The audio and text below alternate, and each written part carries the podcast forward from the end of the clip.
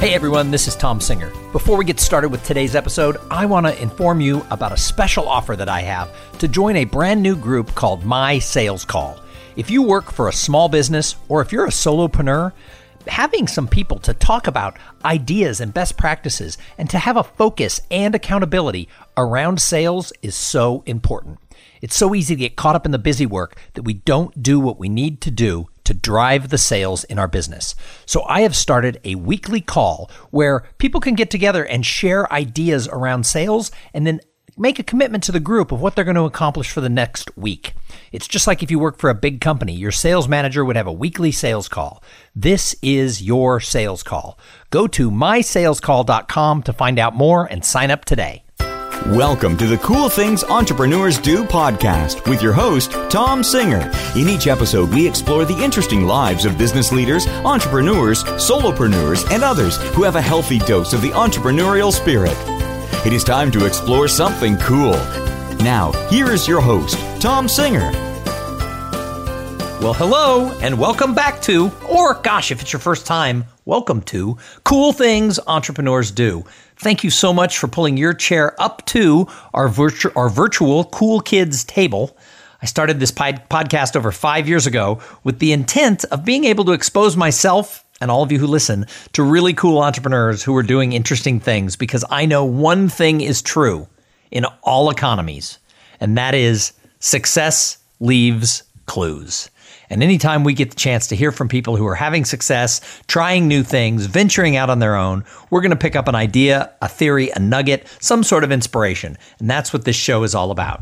So today's guest is Austin Sams. And he is someone who I met at the New Media Summit in San Diego all the way back in September of uh, 2019.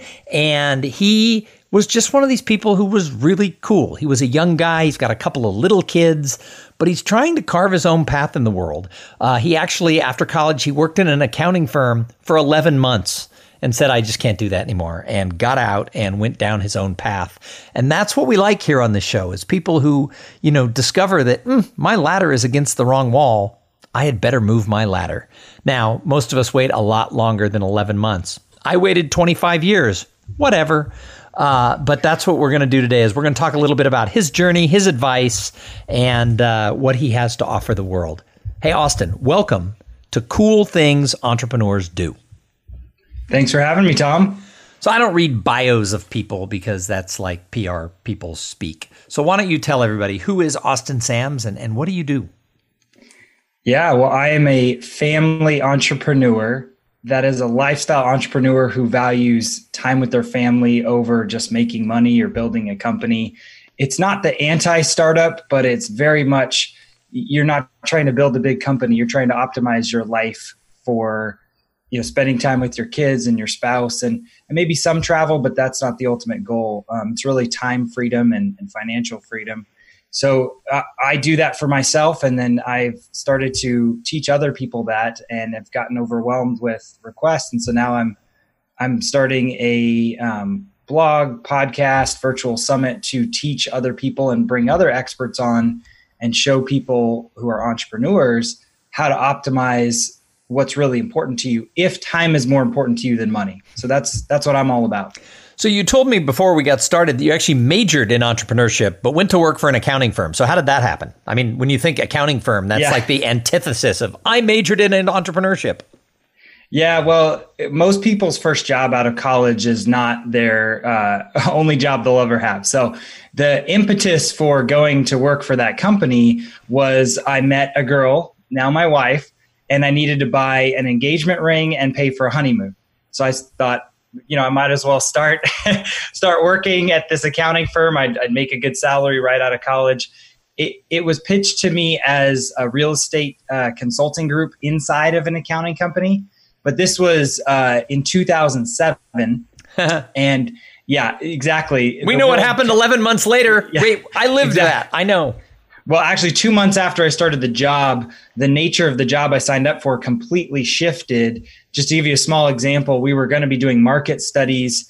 Um, the classic example I give people is we're going to be doing market studies of, you know, a national home building company buys land in Las Vegas and they want to know what price they should sell the home for.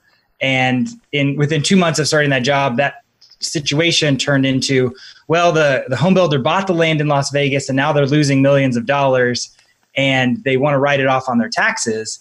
And the real estate consultants, as part of this accounting company, had to go play bad cop and tell them, you know, you, you really only lost fifty million dollars on that deal and, and you're trying to write off 100 million. You can't do that. And so that's why i only lasted 11 months.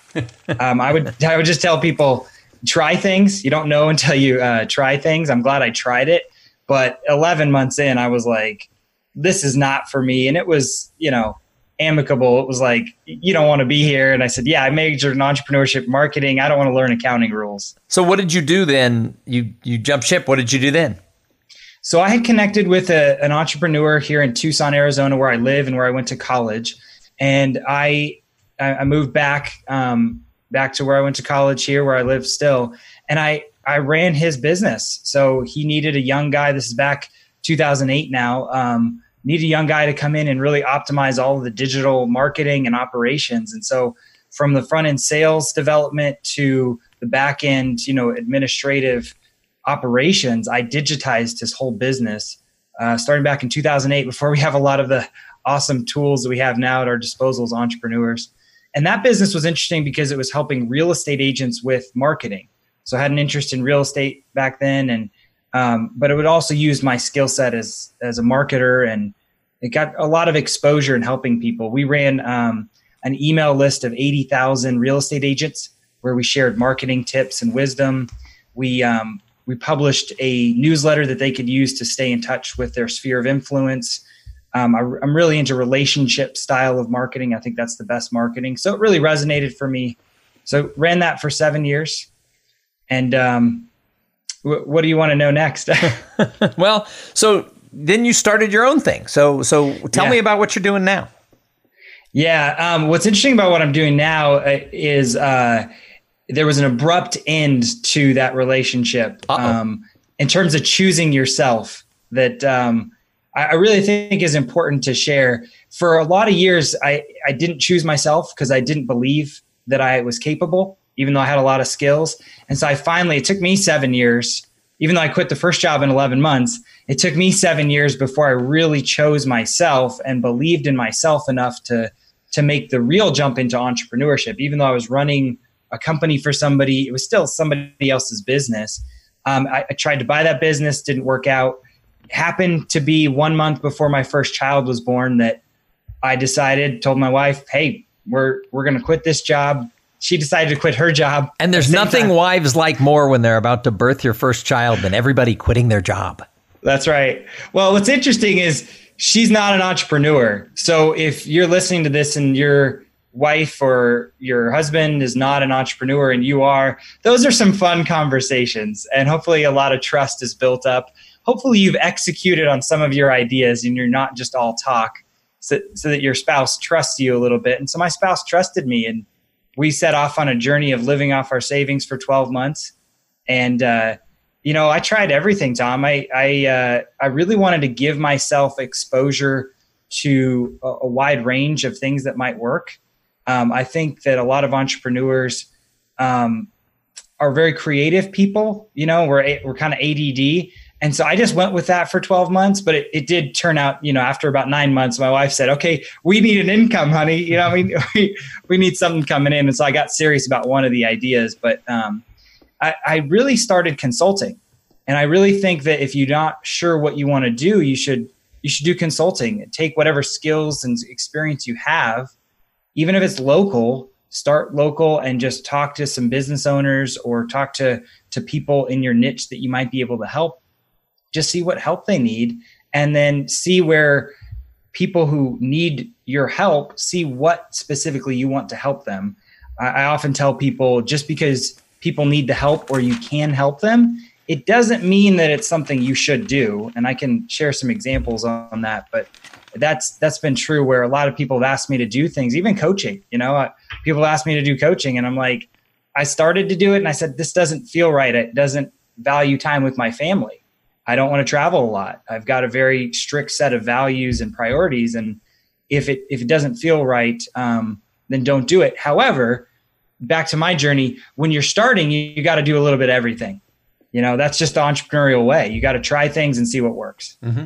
So now that you've been doing this for a few years and you've tried a few things, what do you love about this life of entrepreneurship? What's what's good for you? I love the freedom. I mean, because I have set it up in the way I have, I'm able to see, you know, my kids every day. I don't I don't have to like rush out of the door. You know, when my when my kids my kids are 4 and 2 years old, when they ate their first food, my wife just says, she knocks on my office door, "Hey, honey, you want to see your kid eat food for the first time? You know, you want to see your kid walk?" Like that's really awesome. Like you don't get those experiences in life, you know, to do over and to be present every day for my kids and to be available. I mean, we've had some health challenges, you know, with my young kids and just to be able to to take care of them and just to say like, you know, I can do the work later. I don't have to report to a boss. I don't have to ask for time off. That sort of freedom and flexibility is wonderful. So, what advice do you have for somebody who's listening and says, "Yeah, I want to create that"? What What would you tell them to do?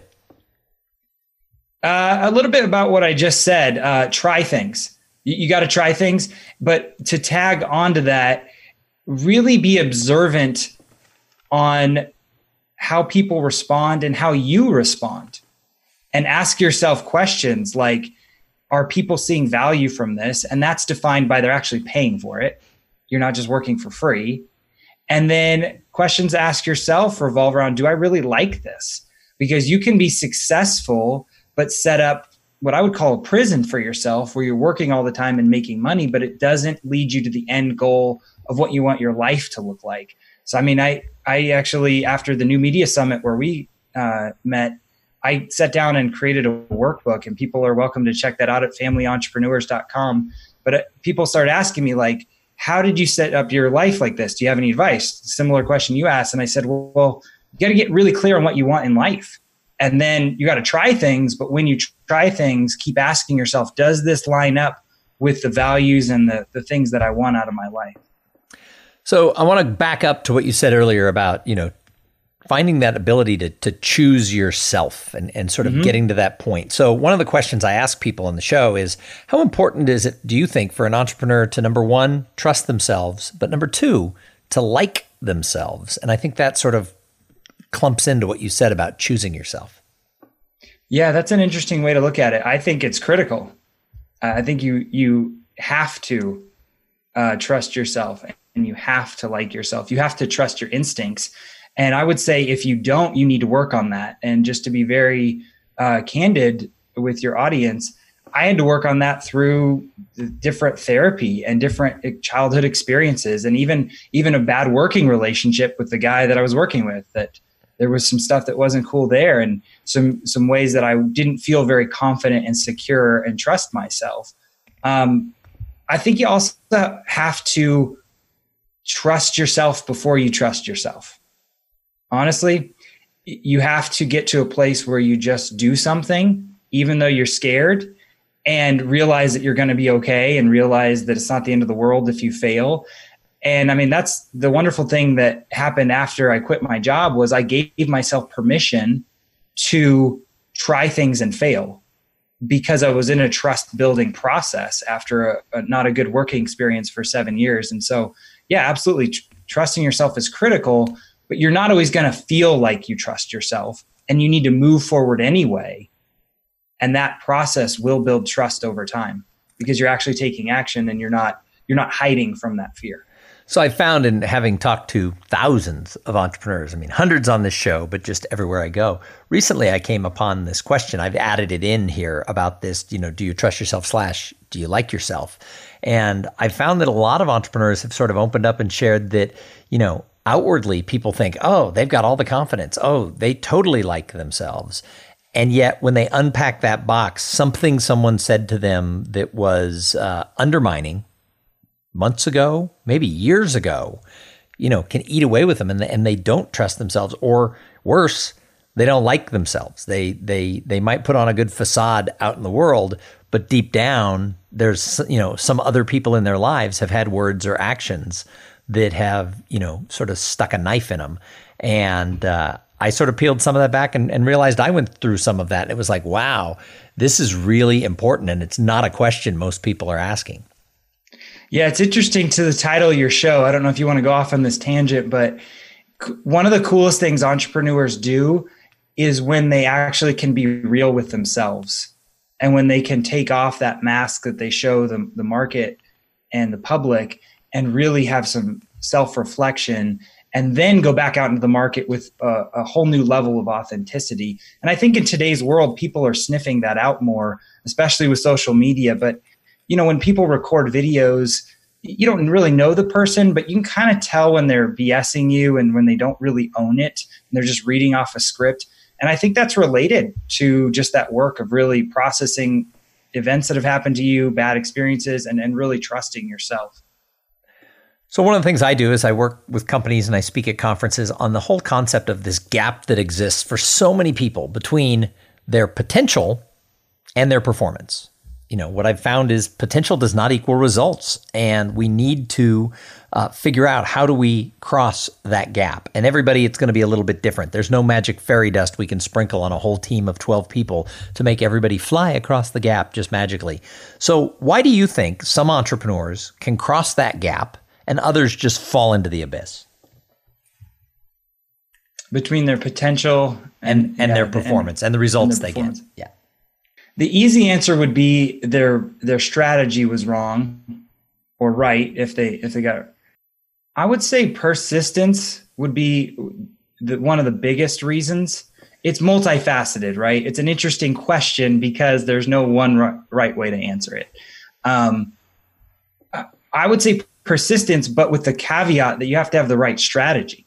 So people can be persistent and be pursuing the wrong business model, the wrong market, the wrong offer, and they're just going to get more of the same. So I think that people that preach hustle, that preach just do more, I think they're leading people down a path that may be a, a frustration path.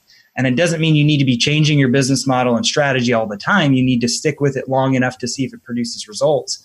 Um, but you need to go in that loop of, you know, whether it's three months, six months, I'm going to try this. I'm going to commit to it fully, and then I'm going to uh, reassess what what failed. You know, if if it failed, uh, or if it succeeded, what went right that I could do better. So that sort of loop, I would say, to define my answer better of, you know, being persistent and focused, but then looping back and optimizing, either changing the strategy or making it better. And I've done that a lot in my business. I've gone through different stages along the way where I've just continued to optimize and persist. So it's it's just a matter of sticking with it and being willing to change those things.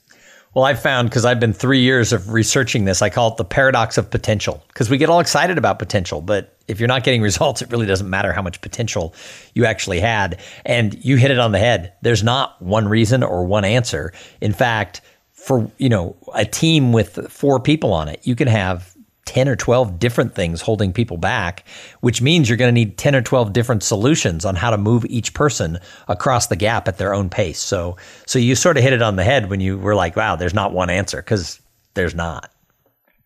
Yeah. But your point's interesting because people need to stay focused, right? So entrepreneurs, we got to stay focused and that's hard for us. Oh yeah. Because entrepreneur squirrel, you know, you want to go yeah, down exactly. the path. Yeah. Well, that's the other thing is uh, is you know my podcast has had a lot of success recently, and people are like, "Oh, you're so lucky." I'm like, "Yes, five years and 500 episodes, and finally it started to get noticed. I'm so lucky."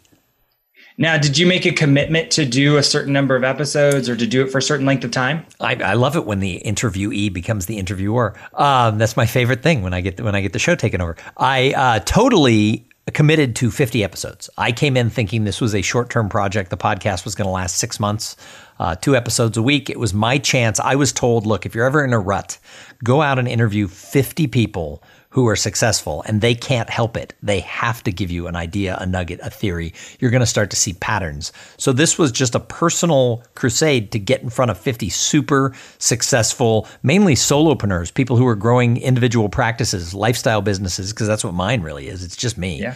And uh, I thought, oh, I'll do this for six months and we'll see what kind of happens. And at the end of six months, I was enjoying it. It was actually having an impact. I was becoming better at what I do. I mean, I, I speak, but part of being a speaker, if you're good, you're interviewing people, you're talking to the audience, whether during your performance or you know, while you're outside. And all of a sudden, I started to ask more thoughtful questions. And as a master of ceremonies and a person who facilitates panels, hosting the podcast was making me better.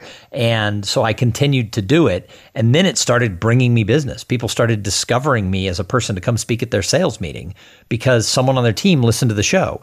So then I couldn't stop. And then I just decided, well, we'll see where it goes. And as I got close to 500 episodes, I thought, maybe I've lived it out. That's mo- very few podcasts ever get. Of the 700,000 podcasts out there, somebody said it's like 1% have more than five, you know, 500 episodes. And I thought maybe I just closed down. For six months, I thought I closed down at episode 500. And before I got to episode 500, it really started impacting my business in a positive way. And I'm like, well, what kind of idiot would walk away from that? So uh, we're still here. Yeah. Well, that's the last question I'm going to ask you while you're the host because you took too long. I'm just joking. my my point in asking you that was uh, you you proved the point. By the way, at the same time, you need to try things as an entrepreneur. You need to pick an actual commitment, whether that's a time commitment or another number of episodes if you're doing a podcast or whatever. You know, a certain number of sales calls even before you say I quit. I think a lot of people spin their wheels either in one or two places in research mode, and I've been there where they're just thinking about an idea, talking to people, and not doing anything. But then once they start, they quit too soon. And so my my point was, whatever you start, try things. You know, being open to new things for a certain time period, and well, that that would be a recipe for success. And that's actually there's there's very few examples that are as clear and, and concise as the podcast world. They call it pod fade. People get all yep. excited. They buy equipment. They spend $1,000. They get an editor. They do all this stuff. They do all this research. They launch their podcast and then they get busy and they do two. And then, like six months later, they do three more. Or Six weeks later, they do a few more.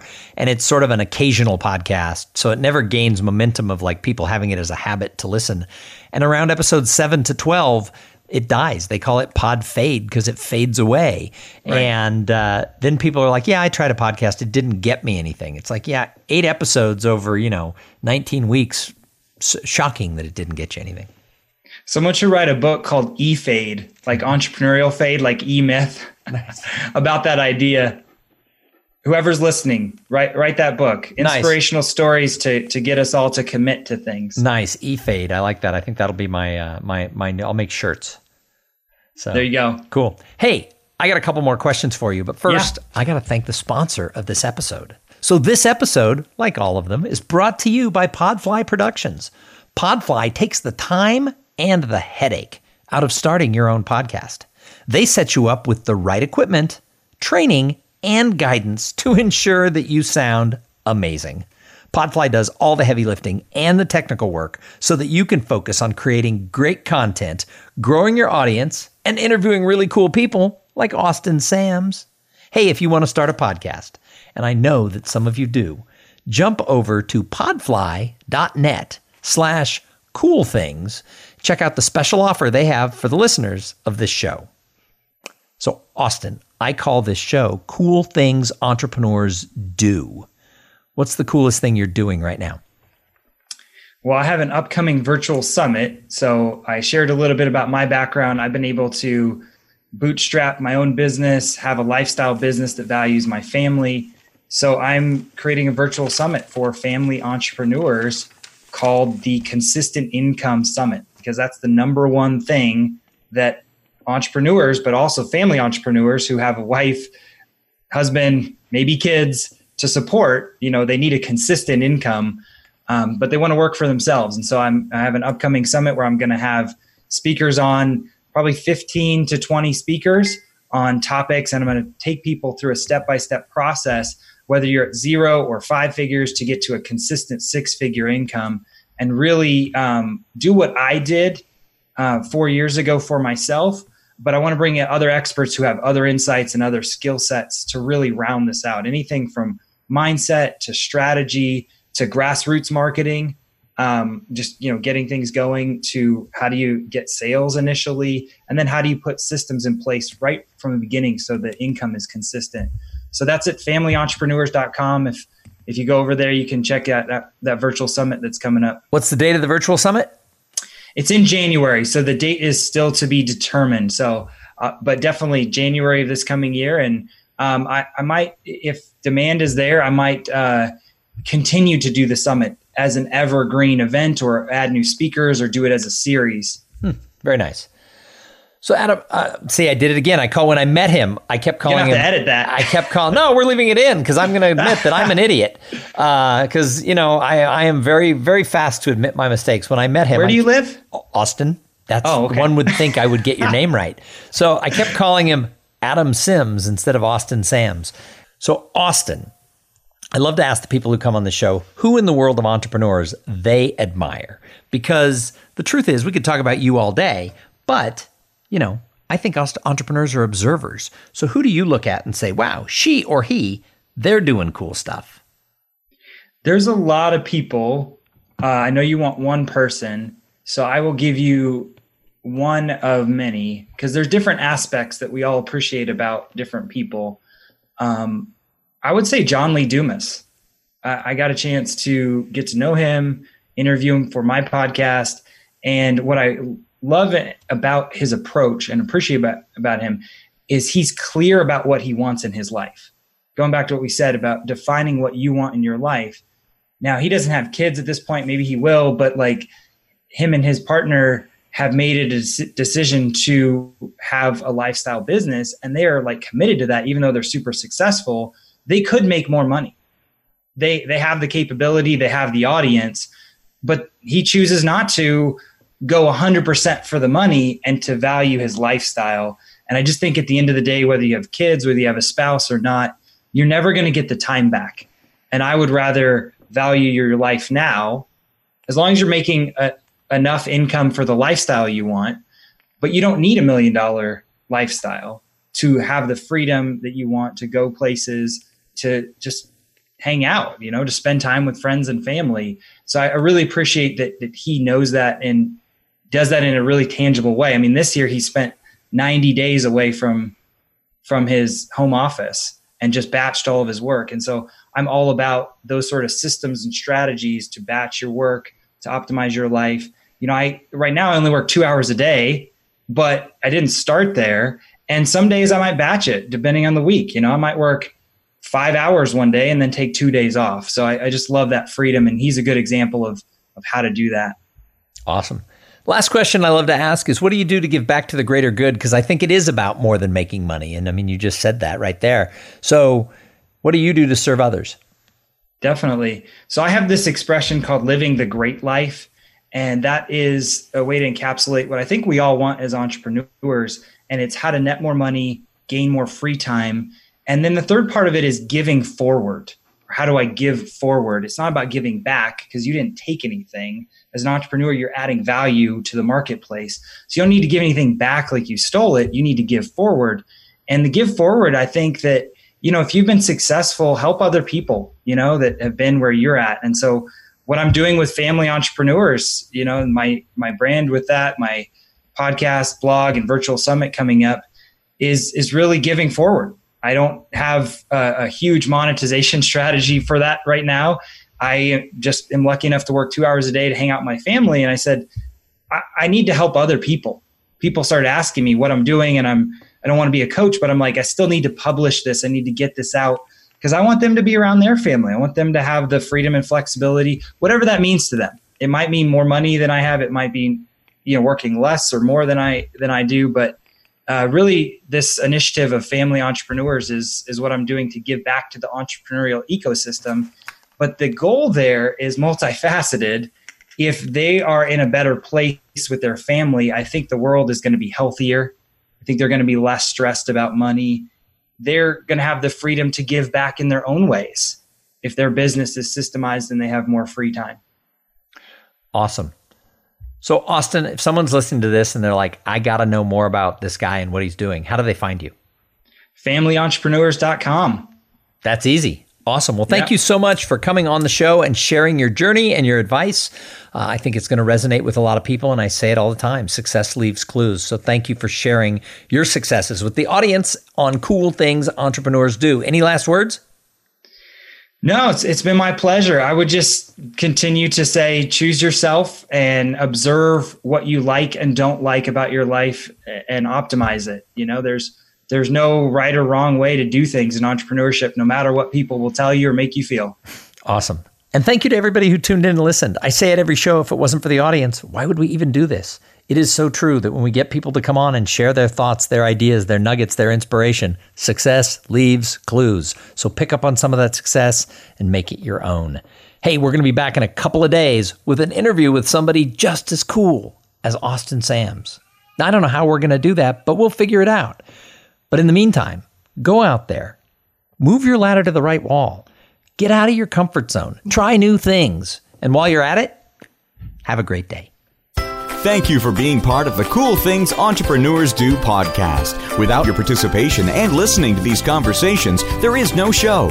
Connect with Tom at tomsinger.com and follow him on Twitter at, at tomsinger.